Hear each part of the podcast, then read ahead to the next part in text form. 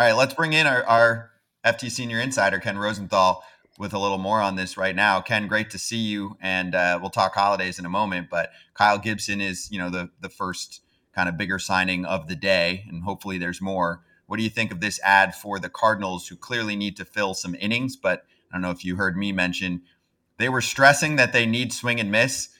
Kyle Gibson's not swing and miss. I'm fine with what they're doing, but they've got to do more. It's as simple as that. They still need an ace. So if you bring in Blake Snell or even Sonny Gray, then I'm more comfortable with this. But as it stands, I love both these guys. They are both, as Todd and Brock mentioned, great clubhouse guys, innings eaters, but they're both 36. Lynn did not have a good year. Gibson had a pretty good year. It's just if you're the St. Louis Cardinals, you need more. You need better. And we'll see if they get better. Now, keep in mind, they don't have to sign Blake Snell or Sonny Gray. They can make a trade for Corbin Burnes, Dylan Cease, Tyler Glasnow, a Shane Bieber. But again, they cannot stop here. I am quite certain they are not stopping here, but I want to see what the rest of this picture looks like before I proclaim this a great success. Let me ask you this, Ken. How you doing, buddy? Everything well? First off. Good, Todd. Yep, all good, man. Thanks. So my question to you is: I'm talking about the Padres here. Mike Shildt becomes the new manager. Did you know Adrian Gonzalez or Ryan Flaherty, or just to name two? Did did they have like a, an outside chance of making this, or was this something that was kind of set in stone two months ago? You think? No, I don't think it was set in stone. They were going back and forth quite a bit. The Padres were. And keep in mind, they lost their owner last week, Peter Seidler, and that threw the process into a little bit of flux as well and certainly delayed it. Now, the choice, in my view, ultimately became veteran manager versus first time manager, Mike Shildt or Phil Nevin versus Ryan Flaherty, who has never managed. And they opted for the veteran. Now, it's going to be really interesting to see how this plays out obviously AJ Preller, the general manager, wanted someone that he was familiar with, and Shildt has been there for two seasons. Preller said that at the GM meetings that he wants someone that he knew from before. He feels that will be better. Okay, but Preller is under a great deal of scrutiny right now, a great deal of pressure to produce a winner. Peter Seidler was Preller's biggest supporter, and now Peter Seidler is no longer with us it remains to be seen just how this is going to play out if the Padres have another disappointing season. If they don't, all good. But keep in mind, Blake Snell is a free agent. Michael Wacha is a free agent. Seth Lugo is a free agent. Nick Martinez is a free agent. Josh Hader is a free agent. They have to reconstruct their entire pitching staff, and it's not going to be easy to do. Do you think that someone like Shildt will make a difference? Because I mean, I asked this question to Todd. I think it's a perfect question, you know, for someone who's been around clubhouses with with stars too around him, you know, including himself, being like, "Hey, the Padres weren't particularly um, an injury-prone team this past season, and there were plenty of standout performances. We obviously read all of the work that you put together there um, for the Athletic and your stories. So Mike Shildt takes over for Bob Melvin, who's one of the most respected managers." in the sport. Do you think that someone like this can offer a difference? Maybe because he was working hand in hand with AJ Preller, so at least those two are more on the same page. You think that's the approach here? I don't know, Scott, and I don't know how the clubhouse is going to react to Mike Shildt. That's an unknown right now. That's a clubhouse with some pretty prominent veterans, starting with Manny Machado, but of course Xander Bogaerts, and at least for now Juan Soto as well. So you have a new man coming in a guy who has managed before and managed successfully, was a manager of the year with the St. Louis Cardinals. But it remains to be seen whether he can command that group. And in our reporting, in the story we wrote last September, we made the point that the clubhouse wasn't necessarily fractured. It wasn't a situation where the guys didn't like each other. Now, there's been a lot of talk around the game that the guys don't like each other. Machado, Soto, Bogaerts, Tatis, this whole thing. But that wasn't the impression we got from all the people we talked to, and we talked to dozens. So the real question then becomes how do you get these guys to play as a unit? That seems to be the issue. And this is a team that has guys who have done a lot of impressive things individually. Now they have to learn to do them as a team.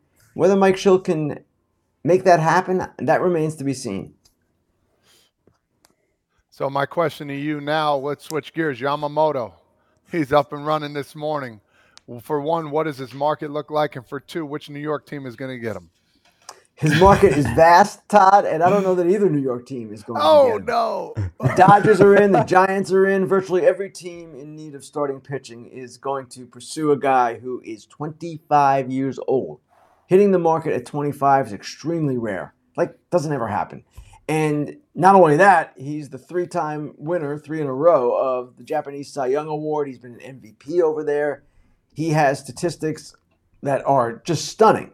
Now he's five foot eleven. Teams are going to have questions about that. The shorter right-hander bias or bias against those types of pitchers that is historic in the game. It's kind of always been the old wives' tale, scout's tale, and not without complete reason. But we also have seen a number of shorter pitchers succeed. And yes, I'm going to defend my short guys now. Stroman, Sonny Gray, Hell yeah, short, Ken. short right-handers aren't always these guys who can't do it. I seem to remember a pitcher named Pedro Martinez. Wasn't the tallest. He was pretty good. Yamamoto, I'm not saying he's Pedro. No one would suggest that. But he's quite accomplished over in Japan, and teams want him for a reason, and they want him badly. Yeah, Have Kenny, sh- go short guy, short guy. Sorry, Todd, you want to follow? No, no, no, no. Go ahead. Yeah, go yeah. ahead. We, we're talking about short people, so I figured I'd just throw it over to, to your boy. okay, and don't hey, don't forget about me, Ken. I've got the slowest pitch ever recorded, so you can put me in the Pedro. That's right, Brock. I forgot. Yeah, you can throw me in there. Another One- beleaguered short right-hander, man. Not fair. Yeah, that's right. That's right. So, so free agency, obviously. I mean, I'm sure your head's spinning, your phone's going off nonstop. But I, I'm more interested in trades. Um, you know, we know about the free agents. I'm, I'm more interested in, interested in about the trades. Obviously, we hear Juan Soto, uh, maybe Pete Alonso, um, guys like that. I want to know if there are, are there any like under the radar guys that you're hearing that that could be on the move that that may impact a, a team tremendously this offseason? Brock, it's funny. People ask me all the time, what is going to be the big trade that no one sees coming? Yeah, And that's kinda what we you're asking. know. Yeah, And when what people ask that question, I would say in return, if I knew the answer, then I would report it and we know it was coming. okay, But you're Well, right. that's not fun. These, no, I know. You're right, though. These things sometimes come out of nowhere. And there's going to be a lot of talk about the obvious trade candidates, like you mentioned Soto and Alonso, Corbin Burnes, that I mentioned, Tyler Glasnow, all those pitchers. I am certain, relatively certain, I should say, that there will be at least one surprise or two because things always happen along those lines. Who it might be, that's really difficult to say, but I can see, for instance, a team like the Orioles doing something big because they have such a base of prospects. So maybe they can surprise us. Maybe the White Sox trade Dylan Cease. Now, that's something that's been talked about, but that would be a big move. 2 Mhm. years of control with Dylan Cease, pretty good for any team that gets him. Other than that, it's just difficult to predict. It's just hard to know. And that's the beauty of the offseason, right? When we get our heads spun around and we, we get shocked, that's kind of what makes it all fun. Off season for us, on season for you, Ken. Oh, yeah, that's right. That's very true. Always, Brock. So I- I'll phrase it this way, Ken. Of the, I think, four big starting pitching names that are popping up, do you think there is either do you want to rank? I'll give you the option who's most likely to get traded to least likely, or at least give me the guy who you would be surprised if he doesn't get moved. And you know probably the four I'm talking about Corbin Burnes, Yep. uh, Shane Bieber, Tyler Glasnow, and who am I missing? Dylan Cease. Earlier in the offseason, I would have put Burnes at the top of that list. I'm not so sure now. I'm hearing things out of Milwaukee basically saying, you know what, we can compete with Burnes and Adames and Williams for one more year. Devin Williams, the closer. Maybe we go about it that way, then trade those guys at the deadline if necessary. I'm still not convinced of it, but I'll rank him fourth on that list now because of that. Glasnow to me is the most likely. And then I would follow him with Cease and then Bieber maybe Bieber ahead of Cease, but roughly in that order. Now, what's interesting, Scott, is generally speaking, when we talk about guys like this and when they continually get mentioned as trade possibilities, they get traded. It doesn't always happen. And in the case of Pete Alonso, for instance, I'm not sure it will happen. But I would not be surprised to see any of those pitchers move, including Burnes. But I would say Glasnow, because of the Rays payroll situation, is the most likely. They have never had an opening day payroll above around 83 million. They're projected right now to be at 125. Now, they may be able to afford that. Of course, all owners are wealthy. We know all this. But I'm not sure they want to afford that. And I'm not sure they're going to look at it like that. So you trade Glasnow, that takes 25 off the 125. You take Margot off the team too. That's another 10 million. Then you're down to 90. And then maybe they can do some things to add, get up around 100. I'm not sure. But Glasnow is the one I have a hard time seeing him staying with Tampa Bay. Let's move down to Atlanta Braves. Do you they keep signing these little dink and dunks here like they're finding ways to get guys here that might, you know, Reynaldo Lopez, he might all of a sudden be that rock star that they're looking for for cheap. And then Aaron Bummer. I mean, there's some signings that they're getting that just make tons of sense. How do they keep doing it? And do you see them keep rolling here with signing uh, new people left and right? Well, first off, Todd, they are going to do more, and they need a top of the rotation starter. Now, I'm not sure they will whether they will trade for one or sign one. Really, Blake Snell would be the one guy that I would classify as top of the rotation, along with Yamamoto. I'm not sure they're going to be in play for either of one of those guys. And their farm system, while good enough, is not as deep as some. So it's going to be really interesting to see what they do. But you ask how they do it. Alex Anthopoulos, their president of baseball operations, is not only one of the most creative at his job, he's also one of the most aggressive. Every November, he is active. Other teams wait. Anthopoulos, like Dombrowski in Philadelphia, he likes to move. And we see what he's doing here. Bummer should help their bullpen, right? And they've got him under control for three years if they want. Reynaldo Lopez, initially when I saw three years, 30 million, I thought that's a pretty good deal for a reliever, but he might not be a reliever. They might use him, or they plan to use him, I should say, as a starter. He's going to prepare as a starter this offseason. They're going to stretch him out during spring training, and if they have the right need at the time, they can use him as a starter. Maybe they can use him as a bulk guy, however they want. So they are a team that does a really good job of filling holes and filling them aggressively. They still have a hole at the top of the rotation. And when I say that, I'm not talking about for 24 necessarily. Max Fried is back, he's great. Charlie Morton is back, he's really good too. But those guys are both free agents after 24. So they're going to be looking for a pitcher who can be their ace beyond that, not knowing whether, of course, they'll be able to keep Fried or Morton.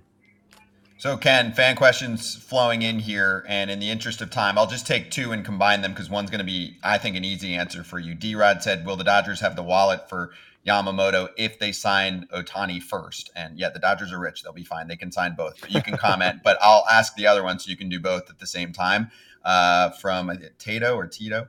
Ken, could you see the Marlins trading from their surplus of starting pitching to get more offense in return? You know, we're talking about the Braves. We're curious to see what the Mets do. I mean, we forget the Marlins made the playoffs in the NL East. I know they have new leadership in their front office, but I'm, I'm curious if you've heard anything about them or what you could see them doing. I would imagine they'd have to be more creative like Baltimore since they're not going to spend that much at the top of the market.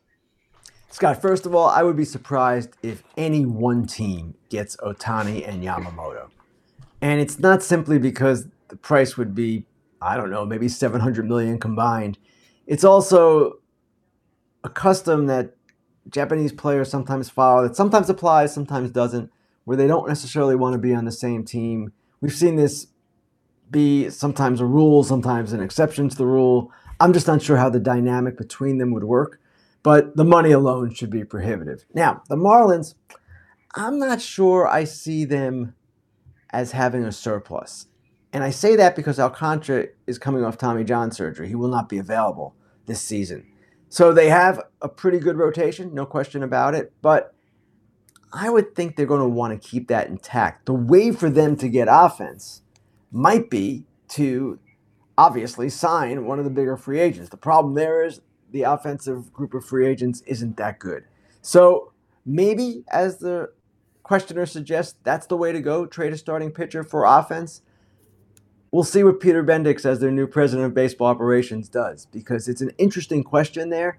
And we know they're not going to spend a lot of money. That's something they don't do, but they've got Soler as a free agent now. They definitely need offense. They needed offense last year. So we'll see how that plays out. All right, last two from me, quick hitters here, Ken. Will you have your phone on the table during Thanksgiving? I'll have it, but I'm gonna try to keep it off. Put it that way.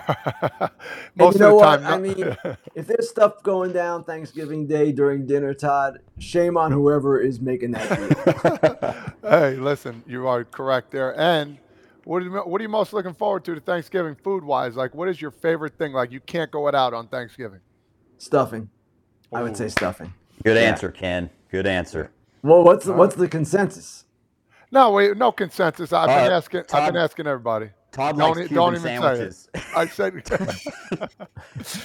We got corn casserole from uh, from one of our college stars that we spoke to. So Cannon. it's kind of all over the map. We're getting the uh, the full menu right now. So Stuffing. Hey, Uh, I- Well, it's I- all I'm good. That's why. I'm with you.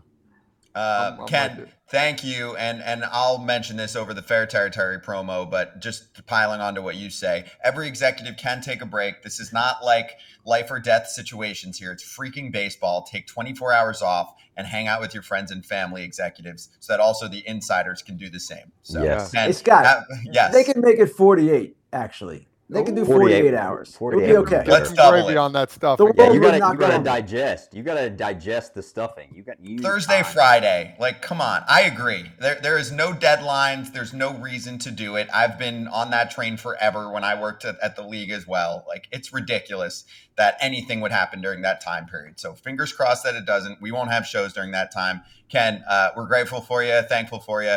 Um, have a happy Thanksgiving. Thanks. All to you guys as well. You too, Thank Ken. you. Thanks, Ken.